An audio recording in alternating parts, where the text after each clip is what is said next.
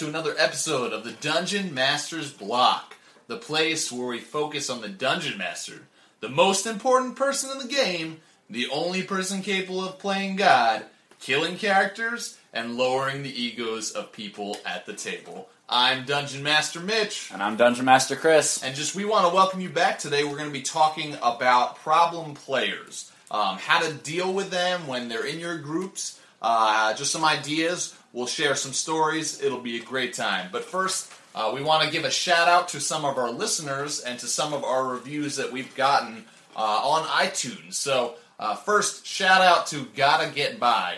Gotta Get By said, um, he gave us five stars. You're awesome, Gotta Get By. Um, and he said, learning to DM now, this really helps. Yeah, thanks for that. Awesome. That's Yeah. what we're trying to do. That's why That's- we did it. That's why we're here. Gotta get by. Thank Uh, you so much for listening. Yeah, Keep and then the uh, the second one is from Sir Sivart, uh, and he writes or she uh, writes. I would imagine it's a he. Writes this. lady Is, Savard. yeah, lady, lady Sivart. Ooh, lady. All right. Uh, writes, this is what we have been needing, uh, and I hope you can come back and do more. If you need some suggestions, I would love to give some or help in any way that I can. We would love suggestions of things Yes. to talk about. Uh, we actually have an email now. It's dungeonmasterblock at gmail.com. I'll put it in the info of the podcast this week. But we would love to hear some suggestions, maybe some stories that you have, uh, anything that you find of interest that you would want to send our way. Please do. Uh, we would love to be able to help you out in those ways. So, Yeah, let us know. Like, if you story time does not have to be just me and Chris talking about our campaigns. We'd love to hear what you guys have, the stories, the interesting stories that you guys have of playing D and D. Uh, Send us send us a uh, a clip with just you talking. Tell us a little bit about your story. Try not to make it thirty minutes, but you know, like we'd love to. Uh, you know, we'd love to put it up and uh, have other people hear Yeah. about your story yep, time. so, that'd be sweet. So, cool. And I think with what's that, that email again? uh, dungeonmasterblock at gmail.com. I'll put it in the info of the of the podcast this week, and you'll be able to send us an email with anything that you find of interest. So, I think it's time for story time, right? Story time. All right, Let's go story there. time. Let's do it. Story time. The time during the episode where we talk about what happened last week during our campaigns, our favorite moments, what we learned about ourselves, and what we learned about each other. Please join us now as we enjoy story time. All right, story time. Here we go. Uh, Mitch, you want to start us off this week with what happened in your campaign last time? Yeah, I think that we've played twice in my campaign since we last talked, and a Yep. lot has happened. Um, it's been really, really fun. We've uh, we've we've traveled far um, in our country. In fact, one of the times it was pretty much just traveling. Your country's a lot bigger than what I thought it was. I'm trying to make it more real world. Yeah, and yeah. so and so when you guys go, are we going to walk or are we going to take a carriage? I usually go. You guys probably want to take a carriage. Take Like- you half as much time to get there. but now you guys all have uh, your own rides, so that would be cool. Um, but yeah, so we um Yeah, we do. one of the sweet things that we started and that I'm really excited about is we're we're playing this kind of sandbox campaign, um, which is if you have DM before a sandbox campaign, uh, it's difficult because you don't really know where your players are going to go, what choices they make, because that's the, that's the idea of a sandbox. It's like you give them the option to do what they want to do and go It's where like they the choose your own adventure books back in the day. Yeah, and so you have to be like quick on like figuring out what's going to happen next. Like in any campaign, even the most story planned out campaign, you should like you got to be quick to like um, figure out what happens when your characters when your players do things with their characters that you aren't expecting because it'll happen every Yeah. single time. You'll never be able to plan out um, exactly what your players will do. They'll always surprise you. Yep. Um, but one of the things that uh, you guys, your characters came across was you came across, you're killing these orcs in these orc camps, and you came across this, you had to run from the orcs, and you came across this weird little cave, um, and you went inside, and you turn around inside this small little cave, and you see this shrine. And it's this, this basin, like in, like carved into the wall, and around this basin is all these little statues. I think there's 15, I think. of them. Yeah. Um, and there's these little statues of um, these creatures, and what you figure out is all these creatures are gods. Um, and there's all this writing on the wall, and each each uh, sentence is like a different language. So you had to like hire a wizard to come Yep. and like you know like, figure out what every single sentence wrote. But basically, what you figured out is each one of the gods um, is asking for something to be put into this into this basin to be um, offered to them, and the basin starts filling up with water. No, it was on their hands. You had to put yeah, you put it in their hands Yeah. because they're all reaching their hands out, and you burn it, and whatever it is, like the, fills up the basin with a little bit of water, and you can see this. You can see kind of this object filled like Yep. in the bottom of this basin, but you can't pull it out. Hopefully, when this thing is full, like you've done all the quests, you can pull out whatever this. I hope so. is. I hope so. Yeah, and you figured out behind this basin there's a secret door.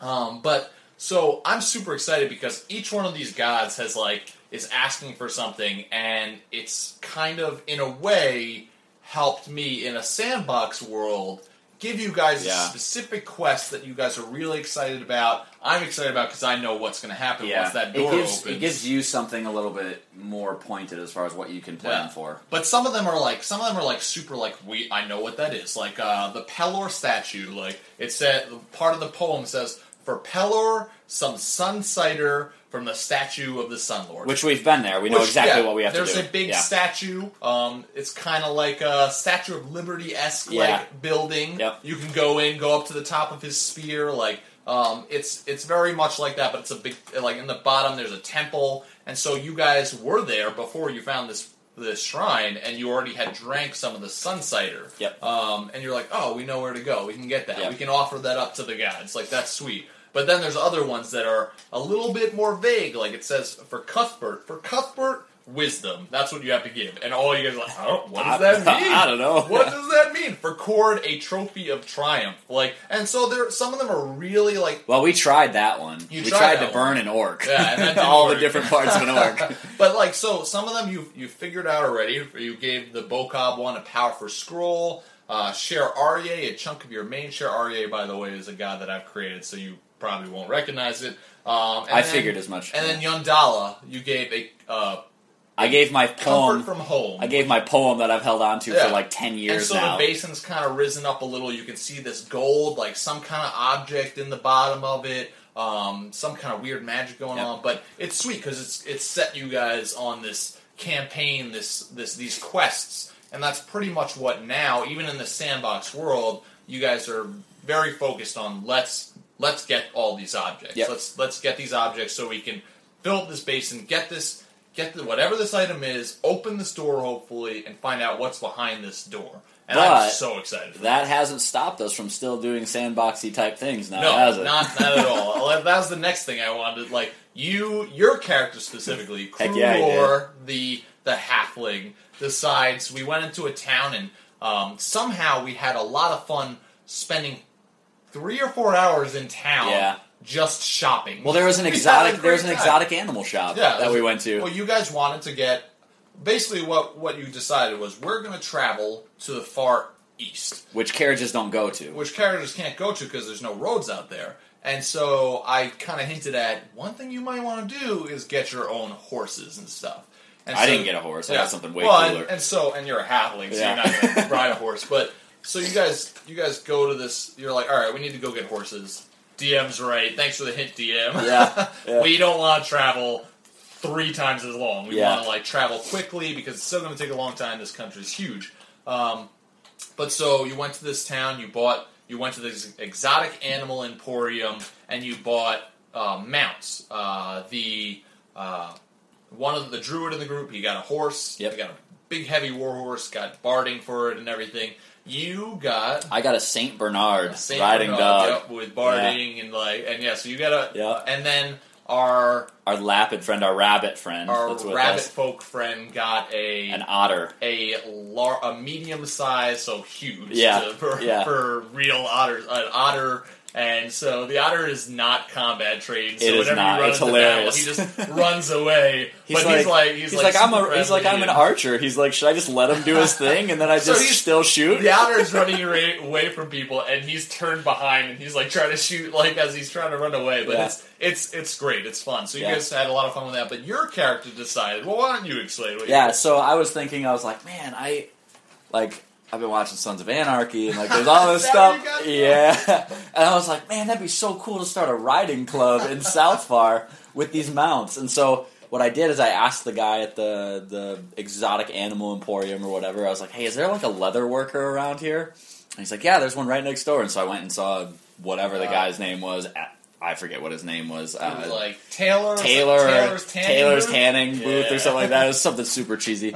Uh, and uh, I went up to him and I said, "Hey, can you make me a leather vest that says Riders of Shemesh on it with a picture of my mount on there?" He goes, "Yeah, I can do that."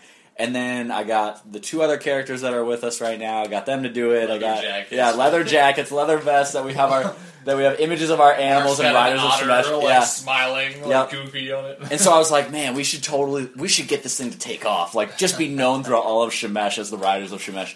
And so we started recruiting a couple of people. I, I started paying a guy. He, he's an awful, awful recruiter. Oh, you you went to the stables, Yeah. and you got a stable boy, Yeah. and basically you rolled the diplomacy check, and you got like a nat twenty, Yeah. and you just convinced this Yeah. dude like that he needed to join up. And I'm so a halfling almost, with like a nine charisma almost like like quit that. his job to like Yeah. follow you. Yeah, he was ready to quit. He's like, I'm gonna go, and I was like, no, don't quit your and you're like excited because you're like, oh, this guy's gonna help me start this this group, and like you're like, oh, like his name is Benjamin. You're like, Benjamin, go find your buddies. Like, and Benjamin's like, I don't have any Yeah, friends. I was you like- guys are my only friends. I was just like, oh crap! and he doesn't have a horse, and, he, and so I bought him a horse and like a vest and stuff like that. And so, um, and then we met a couple of people, Larry, Jerry, and Terry, who were three humans They that have a rode the horse. same horse. One horse. Yeah, they rode the They're same really horse. skinny. They all Yeah. ride one horse. And so now I bought them all a horse, and then we got Yarp and Darp are the other Yep. two guys. Two Big, like dumb they're gonna be group our guys. bouncers. They're gonna Yeah, be our bouncers of the group. Uh, but so I'm excited to see like because we left and I put them in charge of like finding a guild house for us and like something we can pay for and um, and although I will not tell you what has happened, even I though you really want to, So I've told you you once telling you return, something has happened, and I'm really excited, especially for the podcast, to say this happened because it's it's going to be really awesome. Yeah. I know, And I- knowing exactly what's going to go down. I'm sitting here thinking So- like man they freaking took over the whole city. And it's just gonna be like and my character's not evil and he's not like he's just oh I want to know what happens. that's not what happens. I I hope they're just like bullies Yarp- within the city. Dark would not be able to take over the No, city. they they wouldn't be. But uh, yeah, so that's that's kind of what happened in my campaign. Really good time. Yeah, it was a lot of fun. Um, what about your campaign? Yeah, so we we did one, um, and I've had to slow down doing DMing a little bit from my end because I've started grad school and I don't have as much time to DM every other week like we've been doing. Um, so I've only done one since then, but we had a lot of fun that night. Uh, we got, let's see, last time we had to escape.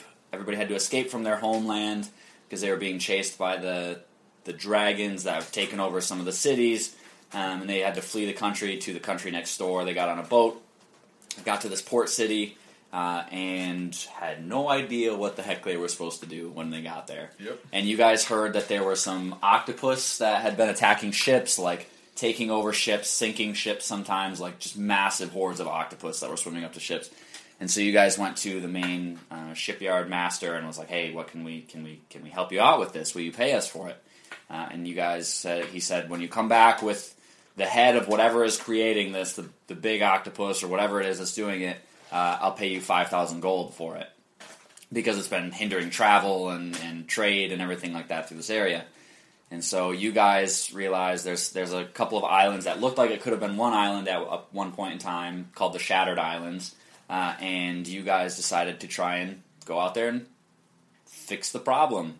Except for you didn't have a ship to get out there and do that, so you had to try and recruit some people. Uh, you went to the forget what the the bar was called. I think it was like the Salty Dog Bar or something like that. It was something something uh, sailor esque.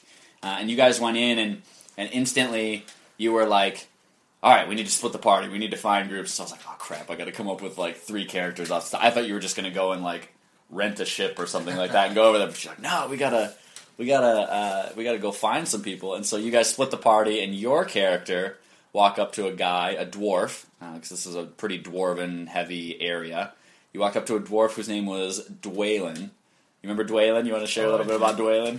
Uh, Dwaylen was. I, I did some amazing convincing with Yeah, Dwaylen. yeah, you did. It was perfect. Dwaylen was the that salty dog sailor I was looking for. Looked pretty weathered. He was looked older, weathered, looked old, looked like he knew. and he you was rolled doing. really good diplomacy I, checks. I convinced this guy that he would be the hero of the town if he helped us go defeat these octopuses. And he was pumped. he, He was, was- in. he was a- he was and then he told me that he didn't have a ship. Yeah, yeah. You you basically got to the end. He's like, all right. And He's like, that "Eh, was you got through this whole thing, and he's like, so you got a ship? And you're just like, he's he's like this senile old guy who's like, I've seen better days, and he's just like sitting in the corner, and you were like, man, that guy looks good. I'm gonna go talk to him. He's probably got a sweet ship and a crew, and he's just like, he's like the reject of all of the sailors, just sitting in the corner, and he's like super pumped, and he still like wanted to go and everything, but he just didn't have a ship. I didn't let him. Yeah. I was like, you don't need to die. Yeah, so you guys ran into two other people. Um, one was named Blannon. He was he was kind of a uh, a pansy dwarf. He uh, he was a exotic animal trader, like, and he's sitting in a pub in like really nice clothing, um, just waiting to basically ship out. And he said, "Yeah, we'll we'll uh, we'll send you there, but you got to give us a whole bunch of the money for for doing this, you know." Uh, and you guys were like, "Well, maybe we have a ship, but we would have to pay him a lot." And so then you guys found Amrin, uh, which is he's he's got a ship too, um, part of the Black Dwarves, I think was their name. Um, and you guys, Well, uh, no, it was the it was the Black Moon Marauders was their he name. wanted a lot too, but we found a way. but yeah, you that. found a way around it, uh, and you guys decided to do a little betting with him. Yeah, Uh, we killed more octopus than his whole entire crew. Which Yep, how many? he had nine, total, yeah, nine and there was four of you. There was four of us. We got the bigger, like way bigger share. Yeah, I think it was like two thirds of the share or Yeah. something like that. and we re yeah, and so that was our, and we're like, we could we could beat these nine Yep. dwarves. Like Yep. we're a little outnumbered. We got this. Yep. So you guys, but and then uh, Blannon said that whatever ones you capture, he'll pay you like thirty gold for or something like that for each one that you would capture.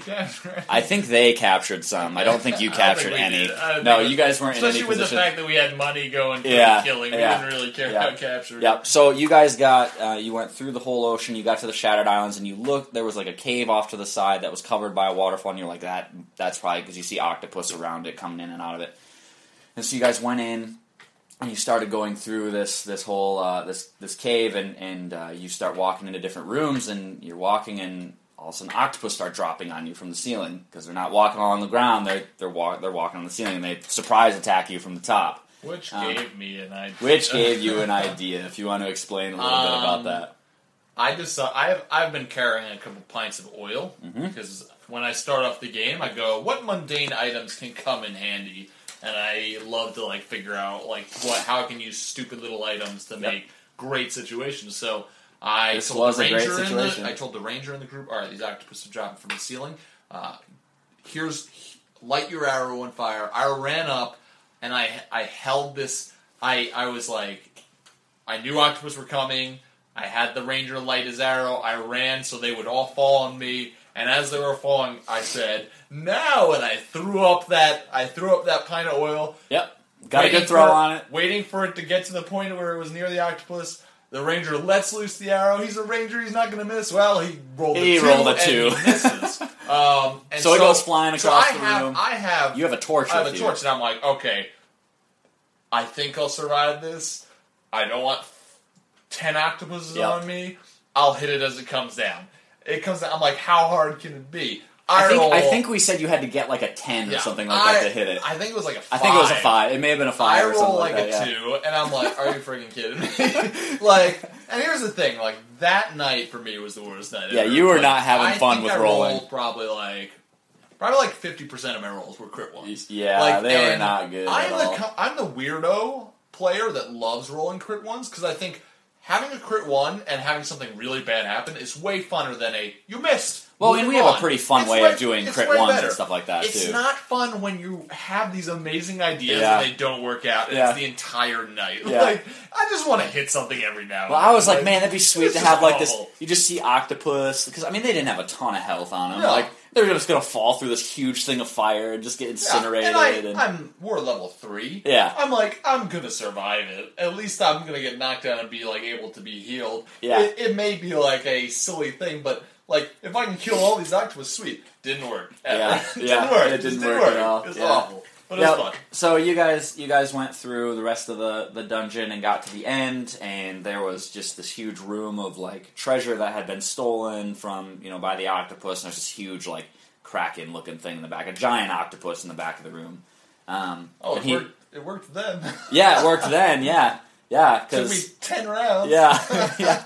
But yeah, so then so then you guys got in and you guys ended up killing everything. You have this big like loot of treasure that was there, which I'm hoping that you try and find the owners of and not be jerks. But uh, but so so you guys did that, and you guys I think ended up winning by like five octopus or something like that. It wasn't very we much. said we said the big octopus counted as ten. and We were afraid yeah, the dwarves yeah. were going to kill It's- it. there was like three dwarves around, and like all of you guys, it's like, oh, we got to see who gets the I just last have hit. to share finally how it worked for me. I spider crawled. I ran up the ceiling. Yeah. and I ran up to above the octopus. and I start lighting these things and throwing Yeah. them down Yeah, the did, yeah. Like I'm like, I'm gonna do something Yeah. this round. Screw this if I can't hit with them. I'm just gonna throw it. Yeah. But yeah, so we we So you guys ended up top, killing- which. Which I think your fire damage actually killed it because I'm pretty sure one of the dwarves, goodness I did like something. I think the dwarf ended up hitting it and it got to like two health, and then the burn damage ended up killing it the next sure. round.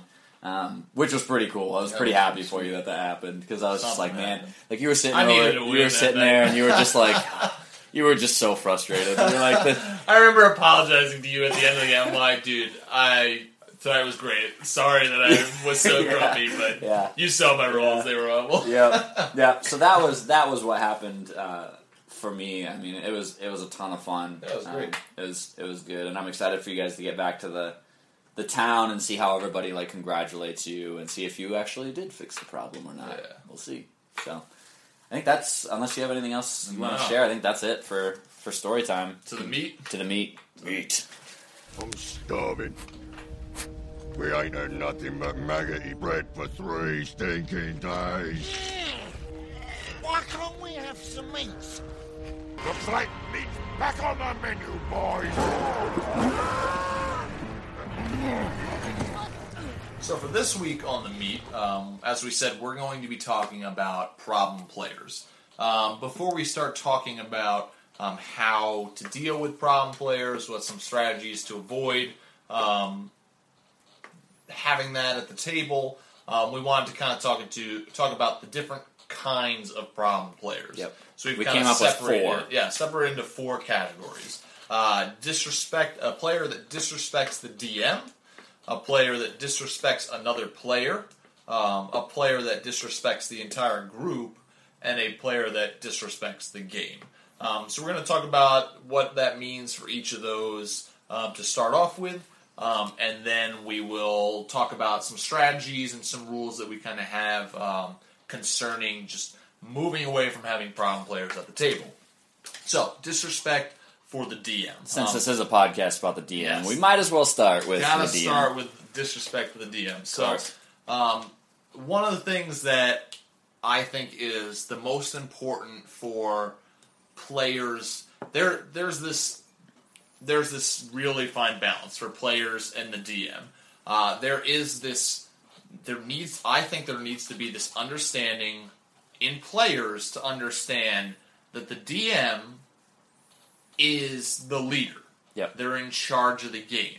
I think that's really important for players to understand. But then there's like, and to quote to quote uh, a S- Spider-Man, with great power comes great responsibility, Yeah. and I think that's I think there needs to be this understanding in the DM that you're in charge, you're the leader, and with that, you can't become this obnoxious, like I'm in charge, you listen to me kind of person, because nobody's going to want to play with you. You'll never have players again. Yeah. Um, Well, you part need of- to part- respect yeah. and look out for like all the players at the table. Yeah, and so that's something to evaluate when you come into realizing that there's people that disrespect you. Is it says, okay, there may be a reason that they're they may not just be disrespectful because they are just disrespectful. It may be because you either did something or possibly are doing something wrong that is incurring that disrespect. Um, so you may We're have all to, humans. yeah, we're all yeah. gonna we're all gonna make failures. It's Yep. hard to DM. It really is. It is. It is. And sometimes you get to the point when there's a lot going on, and I know I've done it before. I'm just like, shut up. We're not dealing with that right now. And Uh, sometimes that's okay. Sometimes you need to. That's part of what we're talking about Yeah. here. Sometimes, sometimes a player deserves to be told, "Shut up!" like you need to stop. Like, Mm-hmm. Yeah. And so, like we like we just said, like there there needs to the first thing that I think we need to talk about right now. We need to just establish is as a DM, although you're in charge of the game, you need you need to be a benevolent DM. Yeah. You need to realize that you were there. You're controlling the story. Like we say in our intro, you're kind of God in this fantasy made up world. Like Yeah. you're in charge of everything that happens. However, like if you're a jerk, if you just drop rocks on people and kill them, nobody's going to want to play Yeah. with you. You will be a god in a fantasy world that nobody cares about. Yeah. like you need to realize that while you're in charge, you're in charge. You're leading the other people at ta- for the table at the table. You're kind of there to get help them have a good time. Yeah. Like that's kind That's- of your yeah, that's that's one of the main reasons that you're there. Yeah. So, I mean that that being said, a player who disrespects the DM. Yeah. So this can take uh, many different forms. Um, one of the things is um, a player that disrespects the DM's role of being in charge with as far as rules go. Um, now we've already established in previous episodes we strongly believe that the DM does not need to know all the rules. Right. If you're a DM that knows all the rules, that's great. I've never met one. Yeah. like because there's especially we're talking 3.5. There's a lot of rules. There's like, a lot of Like them. I can Yeah. understand like like a four e per. no, but yeah, Yeah, we like, don't like for you. like but but it's it's difficult to know all the rules, and Yeah. we've many times DMing. There's been a player that's known a rule better than we have. Quite a few times it happens. Yeah. And that's okay.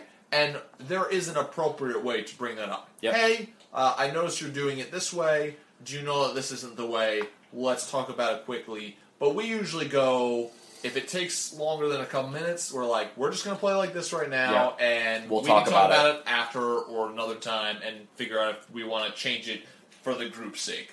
Um, Yep. But you, as the DM, are in charge of the rules, and your players need to understand that. Um, they need to be okay with that. Um, we, you know, rule Nazis can.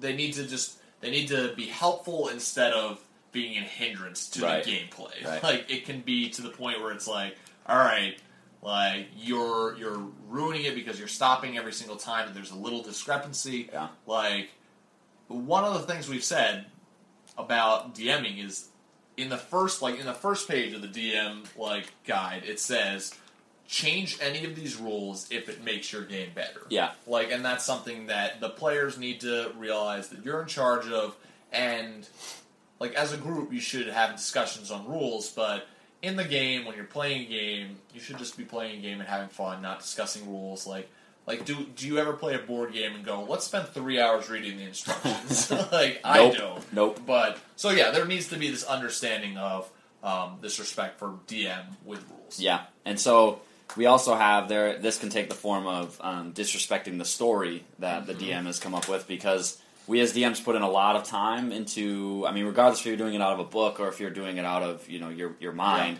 you're putting a lot of time and preparation into this. And when somebody says at the table or talks with somebody else about, well, I didn't like this, like, and you may not like something that happens. Like, I'm sure there have been things that I didn't Yeah. like that you've done or whatever. But when you start, so many yeah. Oh god. Yeah. But when but when it gets to the point where you're like, uh, you know, I hated the fact that you did this, and you start saying that at the table, or you start hating everything, or like being nitpicky and starting to say like, I would have changed this, I would have changed that. Um, I hated this character. You know, like that can be an issue, and that's a little bit disheartening to a DM just in general. That that doesn't sit well. You know. And Um, sometimes, and honestly, sometimes as a DM, I want to make a character, a player, and a character hate something that I do. yeah. Like, but it, like that's the thing. It needs to like it needs to be like a healthy like. You need to respect the story. You need to respect the person that's doing the most work. Should and ninety five percent of the time is the dungeon master. Yeah. they're Yep. putting together the story. So people need to respect the fact that they, even though you and me love DMing, it is work. It's Yeah. a lot of work. Yeah. I spend hours Yeah, working on too. this stuff. and I know that there's hours that I spend doing stuff that I'm like, I don't need to do this Yeah. to like DM, but I enjoy it. But it's like I do spend work, and so there is this. There needs to be respect Yep. for the story, even if you don't like parts of it. Yeah. Um, another thing that we've uh, we we talked about is uh, consistency, and when we're talking about consistently consistency, we're talking about a player um, needs to be committed to the game at hand. Um, we've had uh, players in the past where it's like we've for more than half the campaign that I can't be there this week. I can't be there this week, and it's like okay, life happens. We get Yeah. that, but I think as players, when before you even start the campaign, you need to figure out who can commit. And as a DM, I think I think that it's your right to be a little upset when a player doesn't show up on a very consistent basis. Yeah. We all have times that we can't be there. Yep. That happens. Yep. And there needs to be an understanding that your players probably can't make it every single time. But when they come to the table and they go, I don't what's happened in the story the past Yeah. seven times we met because Yeah. I've been here. It's like that's that's a little annoying as a DM to be like, dude, like you don't even care about my story. Yeah. You don't care about this game because you're not here. Yep. So as a as a player, like I think players need to respect the fact that like you as a DM are putting work into it and need to respect it's a commitment. It's a commitment to the game. Yep. Yep. And so then we also have another form that this can take um, that I don't know if we've we may have dealt with a little bit, but not like to the extreme amounts. Um, is people can uh, share their dislike for something that you've done or for you um, by bringing it up behind your back without you knowing about it. Um, and so I think for us as DMs, it's important to have a culture where people can share feedback and share feedback uh, feeling safe enough to do it, that you have enough respect for them to, to, to say, "I- you know, I, I value your opinion. Um, but when it gets to the point where they're just speaking behind your back and it's starting to spread between the rest of the members, uh, it, it comes to a point where you have to address that as the DM for the sake of your campaign so people have fun and you're having fun and you're not trying to, you know, put out all of these, these fires all the time. Um, do you have anything you want to add to that part? Oh yeah, let's move on to disrespect for another player. Yeah. So we've talked about player versus character knowledge in the past, um, how that's important. Basically, separating the knowledge that you have as a player from the knowledge you have as a character. Yep. Now, I am a firm believer, and I think you are too, that conflict in game between characters can be great. Yeah, I mean, like, can be. look at look at all the like best like stories of like fantasy stories. Like, they're like look at Boromir and like him with the rest of the Fellowship and like Lord of the Rings. Like that conflict, like Or even Legolas and Gimli at the yeah, beginning. like it turns it turns into a great thing. Like Yeah. you have this conflict in group that turns into a good thing, and that's the thing. I feel like conflict in the game can be good as long as you as players are working. Towards That's why it's a in good. ev- that's why it's in every single movie, every single book you read. Yeah. There's always conflict like, like that. uh, I honestly I think that a group that always goes, uh, sh- do you guys want to do this? Me, I want to do this. I want to do that. I want to do that. It's like everybody's agreeing at the same time. Like it's like I guess that that can be that you know that can be great in the D in Yeah. D and D campaign Can be. because it's like you don't have you don't have conflict. That's fine, but it can be good to have to have discussions, to have like arguments, as long as it's like everybody still remembers.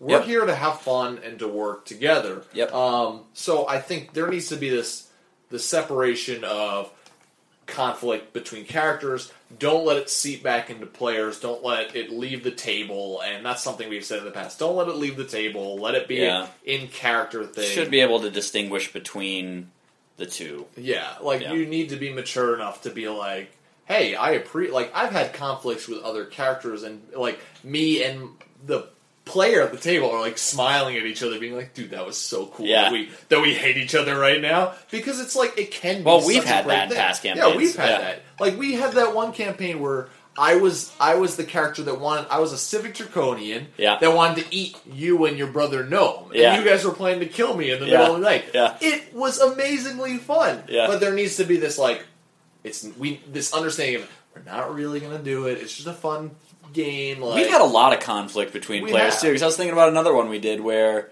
I was a dwarf and you stole my yeah yeah. between our characters where you stole my pendant of my mother who Ah. had gotten killed. But we, at the same time, we were we were mature enough to realize this is in game and this is making it fun. Yeah. Oh, as a Um, character, I was pissed. Yeah, as so players, mad. like I, I remember like as a player, like leaving a game and like I was the evil character in a group, and we've talked about this and this Yeah. is all. But like I, I remember standing up from the table and everybody like shaking my hand, being like, "Dude, that was fun." Well Yeah, that done." was Like, awesome. And it's Yeah. like, yeah, that's that's that's where conflict can be fun. It can't leave. It can't leave the fantasy story and go into now this player and this player hate each And other. so sometimes that can be players and characters like you have conflict and disrespect from one player who's like I can't not take this out of the game. Yeah. Uh, and so you'll have to address that. You'll have to talk with them about hey, you need to be you know mature about this and say hey look you know leave it at the table. You know what what happened there stays there and and this can take various Even- different forms. even like, like, the DM, like I think sometimes needs to realize maybe my group can't handle that. Yeah. maybe my group can't do the the group like the character conflict, and might need to just be like, you know what, I can't. Because I, as a DM, have put in things before that I'm like, I want this to be a source of conflict. Yep. And I've known if I put this in the game, it'll be a source of conflict between the characters.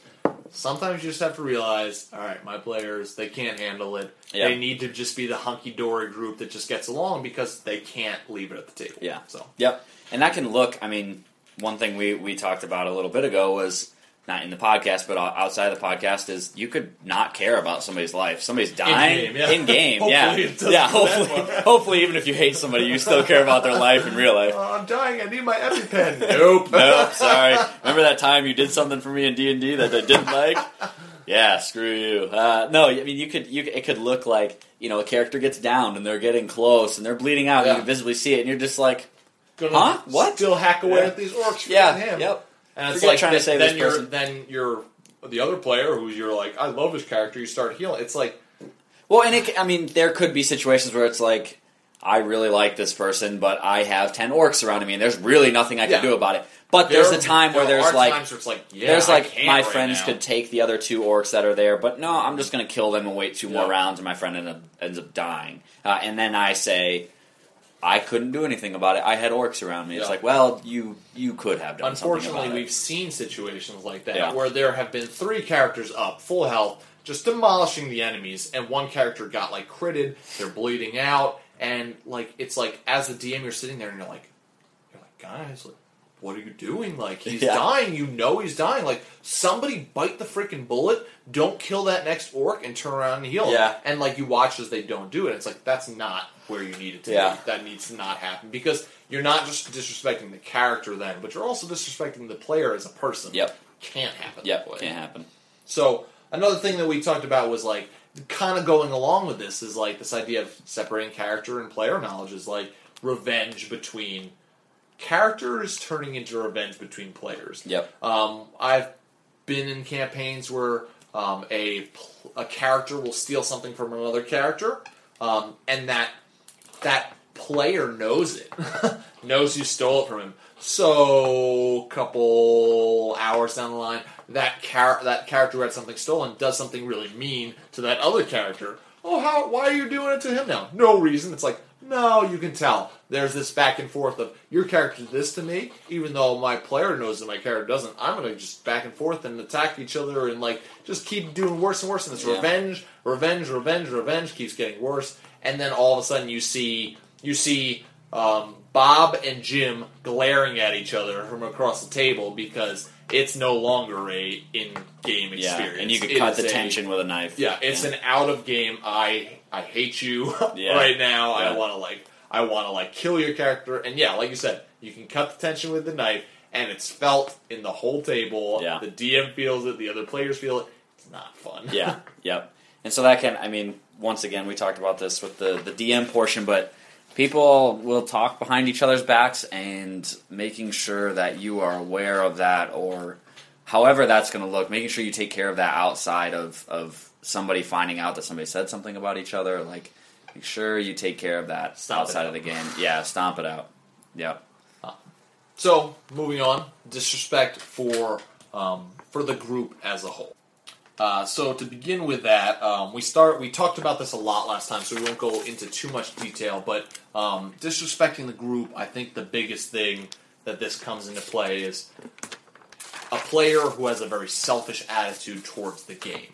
Um, they are concerned about their character and their character only. They're not c- concerned about becoming a part of this group, but they're concerned about how does my character do all the cool things. Yeah. I want the glory. How do I benefit every- the a most Glory, a glory hog. Like Yeah. like I want the kills. I want like I want the king to like be like, dude, you did the best. Yeah. Like just like we said, like individual focused, not Not group focus. not group focused. Yeah. So we talked a lot about that last time. We won't go too into depth with that, but Yep. yeah, that's that can be a big problem. Yeah, and so with with that, there can also be things that they may want the DM to cater to them. Yeah. Um, whether it's somebody that isn't doing so well, and it's like, come on, man, you got to do a whole bunch of stuff so that I start having, you know, a ton of fun, or, or whatever it could be. You know, like make my character awesome, or it could be the person that's like, hey, I'm a freaking strong warrior. Put a ton of people in here because I want to kill a whole bunch of people. You know. Well, even Um, like I think a huge part that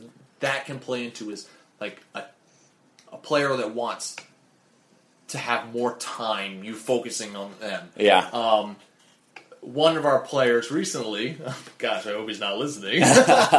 um, the the druid stuff, like he wants to make he one of his personal goals is I want to have druid groves all over this Oh, yeah, country. yeah. And so I don't think he thought of it this way, but it's like there was a lot of time that we'd spend like just focusing on like he's making his grove, he's warping wood, and it was so it was just boring for everybody else. I don't know if I was there for that week. Maybe you weren't there. For Yeah, I don't week. think I was there for But like, week. I basically told them like afterwards, I'm like, dude, I can't focus on you making your groves all the time. Yeah. We'll, we can talk about this outside a game and say you did this, do this, but it's like we can't.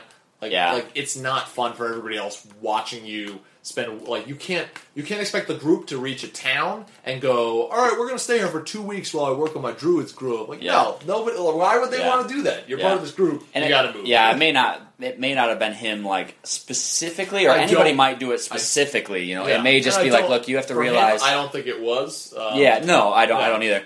But I, I, I think there can be times where you do that too much, and it is a sign of Yeah. disrespect. It's like, hey, we have other people that want to do things too, you know, um, and that's that's part of the reason why when I did uh, the Riders of Shemesh that I got them involved in it. I was Yeah. like, that could have been Yeah. something that was very selfish side, of me to do. Almost like side quests in your mind for what you wanted. Yeah. But you want to bring these guys along yeah, with you. yeah. So I yeah, Yeah. I think that can DM catering can be And I think that that's something going back to the disrespecting DM, and we talked about that. Like, as a DM, and this is a podcast specifically focused on DMing, Yep. um, realized that that's something that you need to work hard at as a DM. Um, there are going to be times where your players individually want their characters to go do stuff.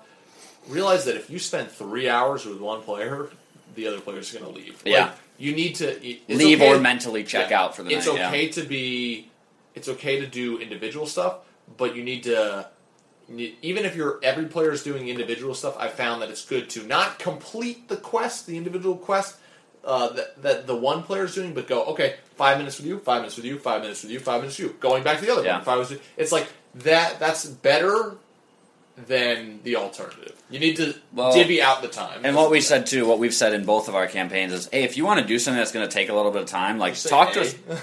hey Oh, I don't know if I did or not. I may have. Hello, governor. No, uh, no. So we could, I mean, just say, hey, I, you know, whether it's a text message or a phone call, or you sit down when we're hanging out outside of D and D, where you just say, hey, this is what I want to do. Yeah. All right, let's talk about this because this. This could take three hours, Yeah. but we don't want to spend that three hours on a D and D night. Yep. You know, exactly so So another thing that we talked about already, um, but I think this really goes well with the group disrespect. it can hurt a group. Is consistency. Yep. Once again, being committed to the campaign. Um, hey, there's a locked door. Well, our thief have, hasn't been here for three weeks, so what are we gonna do? Like, guess we got to hire another thief. It's and it's just it's just like, well, he's why like. Why we share XP in my campaign? I, I think we're doing that in your Yeah. campaign Yep. too, so that every single person has the same amount of XP. Um, now that's not how most people DM, but we've found that that is the way that a game stays balanced. helps from people We getting like overpowered that. and stuff Yeah. like that. Yeah. And one of the main things with that is we need players to be consistent because it is frustrating if player A doesn't show up for three weeks and has the same amount of XP. Like you want you want to be able to look at your group and go, I know everybody here is committed. You need players that are like that. Yep. So Yep. once again, reiterating that when it's disrespect for a group, players need to realize it's not an individual game. Yeah. That's a that's called a video game. Yeah. Skyrim. D&D, yeah. D and D is a team game. Yep. So And um, so with that, we're going to talk about what it looks like to disrespect the game yes, as well. disrespecting a game. So this can take many forms, disrespecting the game. And one thing that we talked about was, um, when we talked about this a little bit before, was disrespecting rules that we have set up. Um, and that can be, you know, you you know a heck of a lot more than we do about the game, or somebody in your game knows way more about the game than, than what you do.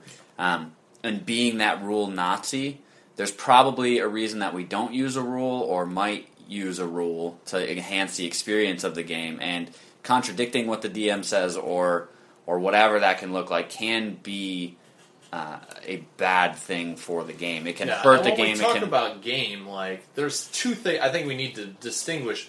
Like when we talk about game, that yes, you should respect the game of Dungeons and Dragons as it is written in the rule books. However, I think what trumps that is the game you're playing at the table. It's going to be a little different. It always will be, but you need to respect that game over yeah. the books, the written word. Yeah. Like it's not the Bible. And so if we yeah I if we guess have it is in- for D&D, Yeah, but yeah, like, but if you have house rules or something like that, and being like, well, that's not how the game works, and you do that for every single one, uh, that can be annoying for the DM. Yes, it can also be annoying for the other people at the table who they may feel like, wow, this guy knows a lot. We know nothing about this game. Yeah. Uh, or it could be, you know, we. Um, we don't want to play with this guy because he knows so much, you know. So, Yeah. it, you know, if somebody does have an issue with the rules, it may be something that you have to address and say, "Look, I know you know a lot about this. There's a reason we're doing it this way. Um, it's fine to talk about it in a game most times, but you know, like we said earlier, the way that we kind of handle this is if if somebody has an issue with a rule, if it's going to take more than you know a two or three minute conversation, it's like if somebody has to be like, I think it's this way, and we like have to like stop in the middle of combat or whatever to try and figure it out. It's like, look, you might not be doing this to be a jerk, you might be doing this to be a jerk, but we'll address this after we're done playing. Yeah. Um, so that's that's kind of what I, I was thinking about when we talked about rules. Yeah. Another thing is this idea of breaking the game. Yeah. Um, and there are there are people out there who specifically look and play D and D with the intent of I want to break the game. I want to break the DM's game. And here's the thing: with those rules, if you play strictly by the rules of the books that are written, it's there are ways you can search online. You can find plenty of ways that you can break Yep. the game because it's not flawless. There's flaws in it. Now, here's the thing: if you have a DM, if you are a DM that go, you know what, I want to play exactly by the rules, and if a player can break the game that way, that's up to you. Go for it, like you know, because there's plenty of ways. Uh, if you haven't heard of the um, the ten foot pole, like buying ladders because they're cheaper than ten foot foot poles, breaking them apart into two 10 foot poles and selling them off and making that into a whole entire factory of breaking Yeah. apart ladders and becoming rich off of it. Like there are ways. There's an urban legend about um, this guy who came to a game with a character that he already had played with, and he had this potion that um, if you drank it, there was a one percent chance. You roll a percentile roll, a one percent chance it turns you into a dragon. And so, like, he came in with uh, this group of players and said, "I have this potion." Like, DM okayed it. While he drank this potion at the beginning of the start of the night, guess what he rolled? He got that one Yeah, yeah. He turned into a dragon. He flew across the entire map that the DM had planned, picked up the item they needed, flew back, turned back into a human or whatever he was, and that was the game. And the DM was just like, Thanks, douchebag. okay, like, and that's the thing. Like, there are ways to break the game. It's you can, it- yeah. I mean, can you happen. can use feats to you make need- yourself stronger. yeah, I mean, you need to have players that respect your story in the game, and I think it's fine for the DM to go like, "Hey, hats off to you for figuring that out. I'm not going to let it work." Though. yeah, like yeah, unless you really want to have a game where it stops in the middle of the game because the game's been broken. We've played games that have broken for different reasons. It's not fun.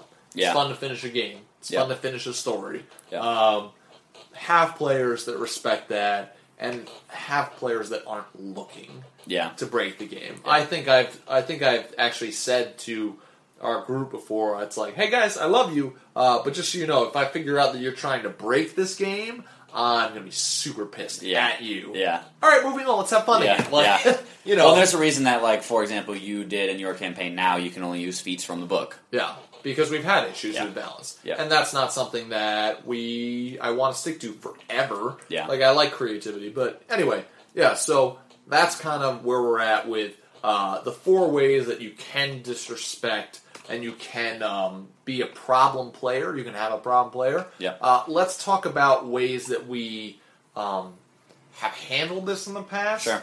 Um, ideas to handle this, and yeah, let's discuss. Yeah, we've kind right of now. thrown a couple in already throughout the podcast, but I Yeah. think the I think the biggest thing is um, make sure that you set at the beginning of the, Yes. the campaign your expectations and Yeah. your rules. Um. That's what we both did this time when we started our campaigns. It's like you know, we may not have said this in the past ones. These are some issues that we've had. We just want to get rid of them before they even start.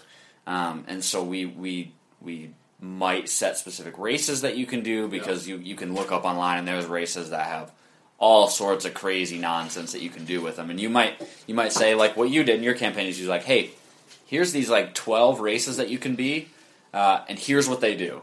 And so you you you set that standard right away. Or you can say, you know, I have to okay the race that you're going to be, or we can work on adjusting it so that it's the way that it's it's okay for the game to be. Because once you just open up, say, "Hey, do whatever the heck you want. I don't have any expectations," people are going to take advantage of that. I think it's Um, good to be as the DM and as the players to be upright and honest about expectations of the game and when problem and speaking about like problems of like you know that players or players to the DM start to have between each other like we said before like it needs to be stomped out right away Yeah. like in in a good way like and here's the thing. Most people i'm assuming most people like listening to this would agree with this the people you play with in d&d are usually your friends. And if they aren't your friends when they first start playing like hopefully you're getting together you're playing a Yeah. game they become your friends. Right. and there needs to be this realization that it is in the end it's a game. And don't let that game ruin your friendships. Right. like you need to be honest if something's a problem. You need to talk to people. And you need to like you need to like tell people if they are causing problems and Yeah. talk about it in a mature way yeah, um, unfortunately not everybody is mature enough to be able to do that and i think the extreme extreme solution sometimes will be hey dude you, You can't, can't, play yeah. with us anymore Yeah, but i think okay that needs to be that last resort because hopefully these people are your friends most times there's if not. there's yeah. bullying, if there's stuff like that, and it's not coming across to that person. If if this is a player that constantly is trying to break your game, like it's it's going to end in a broken friendship Yeah. if you let it continue. They're at the extreme situation. Somebody needs to stop playing. Yeah, and most times I would say that's not going to happen. Yeah, if Um, you do it, in, if you handle it in a mature Yeah. way, if you like work together, it shouldn't happen. Yeah, and sometimes I think, like with some of the things we talked about, um, people might not even know. Like with the rules, for example, people might not even know that they're being disrespectful. It's, Um, and it's and that's the thing. It, it isn't for some people to disrespect Yeah, thing, yeah. but it could be perceived as that. and or- if you have a group that's okay with it, that's fine. But one thing I've noticed is is like people like one thing like we said is as DM you need to like look at everybody playing. Yeah. And it's like if one person is okay with talking about it for an hour and one rule, I've noticed players at the table that are like, and you and me are both those players. We don't want to sit there and talk about a Yeah. rule for an hour. Figure out what the rule is, do it quick. We'll talk about it later. Yeah. Let's play the game. That's part of the Like, reason you need to realize that people in the game don't want to do that. Yeah, that's part of the reason why we did a lot of mounted combat this Mm-hmm. past time. And we looked it up like for like 30, 40 minutes before everybody got here because we were like, Let's we figure want to know out this. Yeah. Before we play this. Because if it does, because we, we, we were going to get mounts and stuff like Yeah. that, and it's probably going to happen. We're going to use mounted combat. So we were looking it up, you know, what, what are the rules for it? And so we had a pretty good idea of what it was before everybody came, so we can say, hey, this is what's going to happen. Um, we can talk about it a little bit later if you know more about Mountain, but this is a pretty good understanding. It's a good thing it. to learn it together. Yeah, like yep. then you all kind of come to an understanding. And Yep. if you're playing three, three, three point five, like any really D and D, Four, you don't have to worry about it. One of the problems with D and D is that it can be so complex that sometimes the rules really aren't explained that well. Yeah. And so you might you might need to as a group say, what do we think this is saying? And you need to as a group determine that. Yep. So that's you know that's something that needs to be um, established. Um, Yep. A respect for each other, a, a honesty to each other, um, expectations. I think one thing that we've done in the past that can be really helpful is we've done surveys, like Yeah. individual surveys. Yep. I think that's great. Before you start a campaign, maybe as you're ending a campaign, shoot out a survey, create a survey as the DM uh, for each of your players. Shoot them out like to each player through Facebook, whatever. Have the questions. Ask, what did you like in this previous campaign? What are you looking for in the next campaign? Were there any issues you had with anybody at the table? What were they? How do you want that to be fixed? And we've done in the past, and it's really brought to light a lot of issues we've had and let us work through them. Yep. And it can be great for you as the DM to be like, what are my players looking for in a game? Um, now, as the DM, I think you need to have creative control of your story, and you shouldn't cater completely to what your players want to do. Yeah. Personally, that's what I feel. Um, you can get a pretty good idea of what Yeah. people are either thinking is a problem. If if everybody has on there, this is a problem for us. It's probably a problem. Probably a problem. yeah. Yeah. Yep. It's pro. And so you can you before you start that campaign, you might be able to like get rid of that problem as best as you can. Yeah. With a simple survey. Yep. Um, just tell people we won't share like whatever. Like if you don't want it to, we won't share that you said this in the sa- survey or whatever. But it can be a great. It just can be a great thing. I think that's a great um, thing. Yep. Um, house rules. Uh, I think it's good to establish what the house rules are Yep. to talk about them as a group. Um, you as a DM, you do, I think, sometimes have the right to say, even if the majority doesn't like this, we're doing it. Um, I think that if we put it to a vote, um, the X shared XP might not be passed as a house rule with our group. Might not be. But that's that's Yeah. one thing that I and you have said. I don't care if the rest of the players like this because there is this understanding when you run a game that you're like, even if the players don't like this, in the end, it's better for them. Yeah. Because if we reach a point where the game is unbalanced and we can't play it anymore, that means we can't play Because it. Because there may be somebody that wants to play a character that's not combat oriented, where Yeah. you get all of your XP from, Yeah. you know, and they want to do more story stuff or whatever. Um, and the warrior is going to become the level ten, and they're going to be stuck at level three because Yeah. they don't they don't kill things, you know. So I, there has to be some sort of respect. For example, with the shared XP, there has to be some sort of respect for that. Um, Mm-hmm. So we um, we have a rule, or at least I've established this rule um, with characters that you can't with a character just simply walk away from the group. Right. Um, I've I've noticed through the time playing D and D that it's like if characters have an issue with each other and they start fighting each other and it turn it seeps through the, the game into the, the players like having an issue with each other. There's this there's this standby that players resort to that they say my character begins to walk away in the dungeon and start going further into the dungeon by himself. Yep. That ticks me off so much as as a DM because I'm like instead of working it out, you leave the rest of the group with the option of we either do what you want and follow you, or we let you go ahead, take Yeah. treasure, die, whatever happens. And so what usually happens is uh, I follow him through the dungeon. Yeah, I follow him too. Yeah. Yeah, I follow, and it's like instead of actually figuring out a solution, it's just I'm going to be a douche and walk away, and Yeah. you have no real say in this. You have to follow me.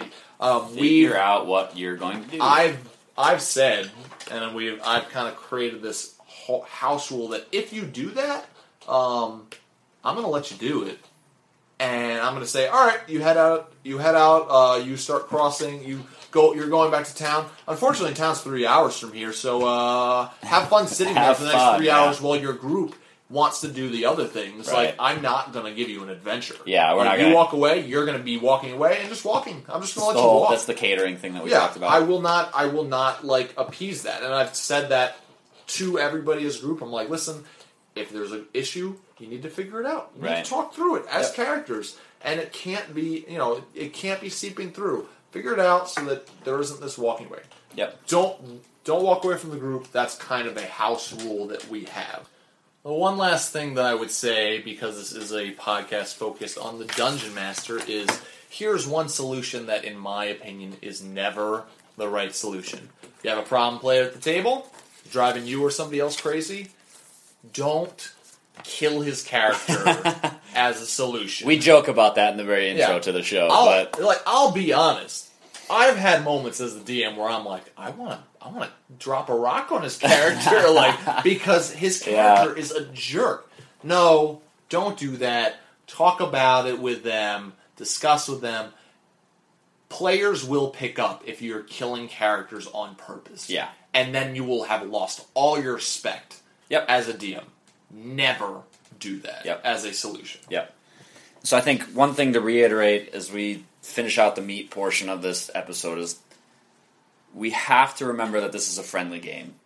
We Yeah. have to remember that we are here to play as friends. We're here to grow our relationships as friends through playing this game. It's supposed to be fun. It's supposed to be fun. Uh, at times, it, it cannot be fun, like we've just talked about with, with problem players and stuff like that. But kicking your friends out of this group has to be a last resort. Try and Yes. do everything you can before it gets to that point to make sure that you can have fun with groups, have fun with your friends, and make sure that you can just have a long campaign that you guys look back on and say, that was a ton of fun. You remember when you did this? You remember when you did this? You remember when you did this? Remember when I did this? You know, like it, that's what the, that's what it's supposed to be about. It's supposed to be about hanging out with friends, having fun, creating memories. creating memories. Yeah, yep, It's a great game. It should be that. yeah, Yep. yep. So you have anything else you want to? No, let's uh, move on to light bulb. light bulb.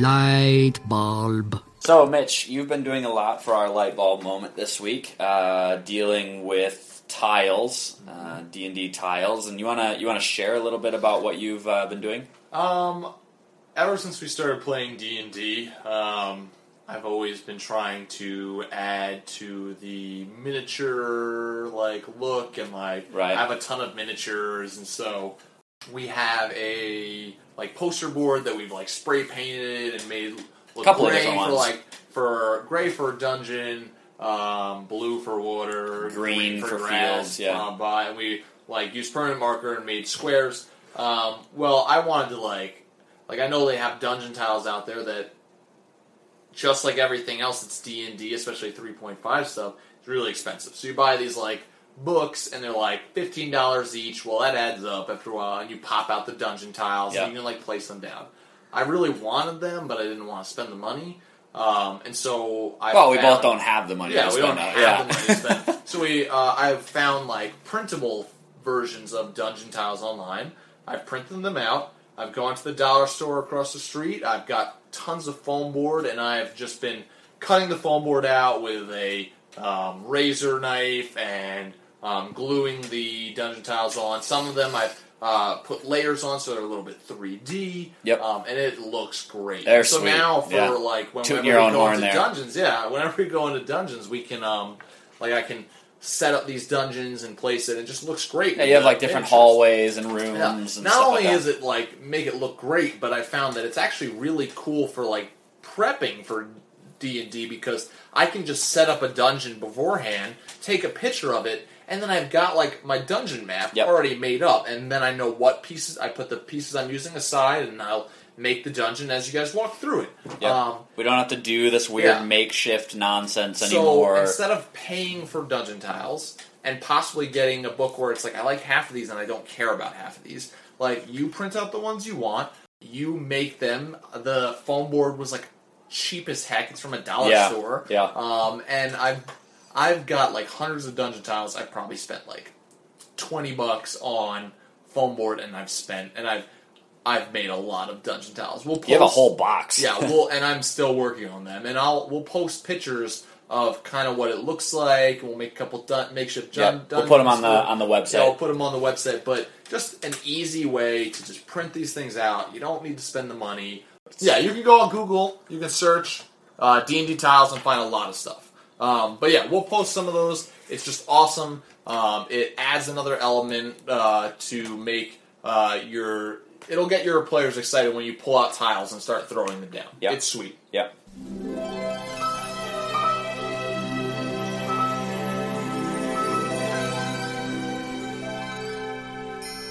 Light bulb.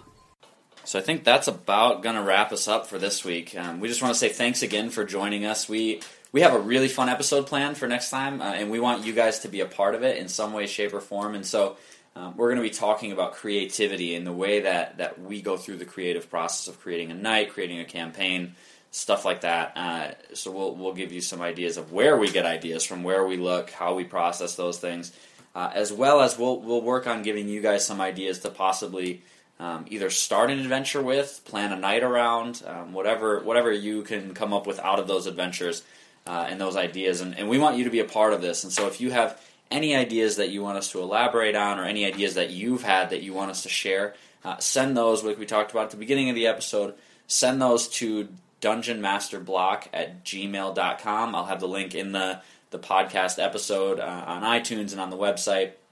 Um, and so just send us in your ideas. We'll we'll be happy to share them. Um, yeah, we're we're really excited for the next episode.